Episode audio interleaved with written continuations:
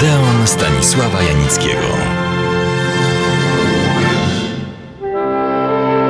W Odeonie opowiadam o filmach, reżyserach, aktorach, zdarzeniach, zwykłych i nadzwyczajnych. Ale nigdy do tej pory nie wspomniałem o książkach, o filmie i o ludziach filmu. A powstaje ich przecież na świecie, w Polsce również, moc nieprzebrana. Omówić wszystkie nie sposób. Już samo dokonanie wyboru jest przedsięwzięciem arcytrudnym. I nie podjąłbym się tego zadania, gdyby nie wpadła mi w rękę książka niezwykła. Intrygujący i obiecujący jest już sam tytuł. Więcej niż kino. Czego więcej? Przecież kino jest tak bogate i pojemne, że samo sobie żeglarzem i okrętem. Wystarczy jednak zacząć tę książkę czytać, by zrozumieć, co znaczy tytuł i w niej się rozsmakować. Autor, autorka Bożena Janicka, znakomity krytyk, krytyczka, strasznie to brzmi, ale przede wszystkim mistrzyni prawdziwego felietonu. Co znaczy prawdziwego? Bo nie są te teksty błyszczącymi świecidełkami, efektami pirotechnicznymi czy nudnym zgłębianiem przepasnych głębin ludzkiej natury. Oto fragmenty dwóch felietonów. Pochodzą z miesięcznika Kino, z rubryki Ścinki. Oto pierwszy, z brzegu, zatytułowany Co oni wiedzą. Cytuję. Najpierw był kanał Andrzeja Wajdy, rok 1956. Następnie Eroika Andrzeja Munka. Popiół i diament 58, zamach Jerzego Passendorfera 59. Przypomnę, dla porządku pisze autorka, o czym jest film Passendorfera. O zamachu AK na szefa SS i policji Kuczera. Akcja się powiodła ale prawie wszyscy zamachowcy zginęli. Waham się natomiast, czy przypominać treść eroiki, bo to przecież klasyka. Dylemat jednak pozostaje. Dotyczy bowiem nie tylko kina. Tak o tym napisał Czesław Miłosz. Byłem i wiem, bo widziałem.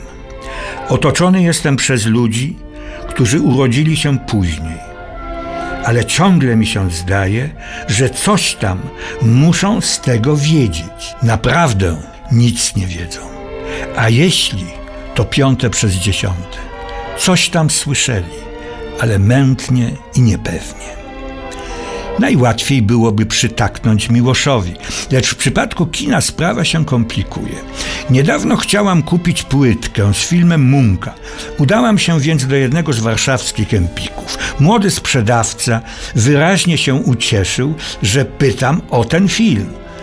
I zanim zdążyłam dokończyć, polski reżyserował Andrzej Munk, przerwał mi, powiedział: Wiem, o tym pijaczku co poszedł do powstania. Było to najlepsze, najkrótsze streszczenie eroiki, przynajmniej pierwszej części, jakiego można oczekiwać od dwudziestolatka. Jestem pewna, że ogromnie spodobałoby się Andrzejowi Munkowi. I felieton drugi, zatytułowany Napoleon i Churchill. Tamtą partyjną uchwałę z czerwca 1960 roku uznano również, tym razem nie bez racji, za siłę sprawczą zszarzenia polskiego kina w latach 60. Mówiąc najkrócej, władza oczekiwała, by kino swym małym realizmem wspierało małą stabilizację. Siłą rozpędu zabłysnął jeszcze nóż w wodzie – 1961 Romana Poleńskiego. Zaduszkami 1961 Tadeusza Konwickiego odprawiono egzekwię nad polską szkołą filmową. Jak być kochaną 1962 rok Wojciecha Hasa pożegnano okupację. Lecz rok później jakość przeszła w ilość. 28 filmów i żaden nie przeżył istny apel poległych. A w roku 1964 wśród 23, jak transatlantyk wśród łodzi na wiosła, rękopis znaleziony w Saragoście, 1964 rok, Wojciecha Hasa.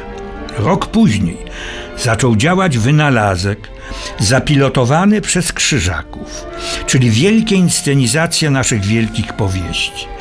Faraon 1965 Kawalerowicza i Popioły Wajdy.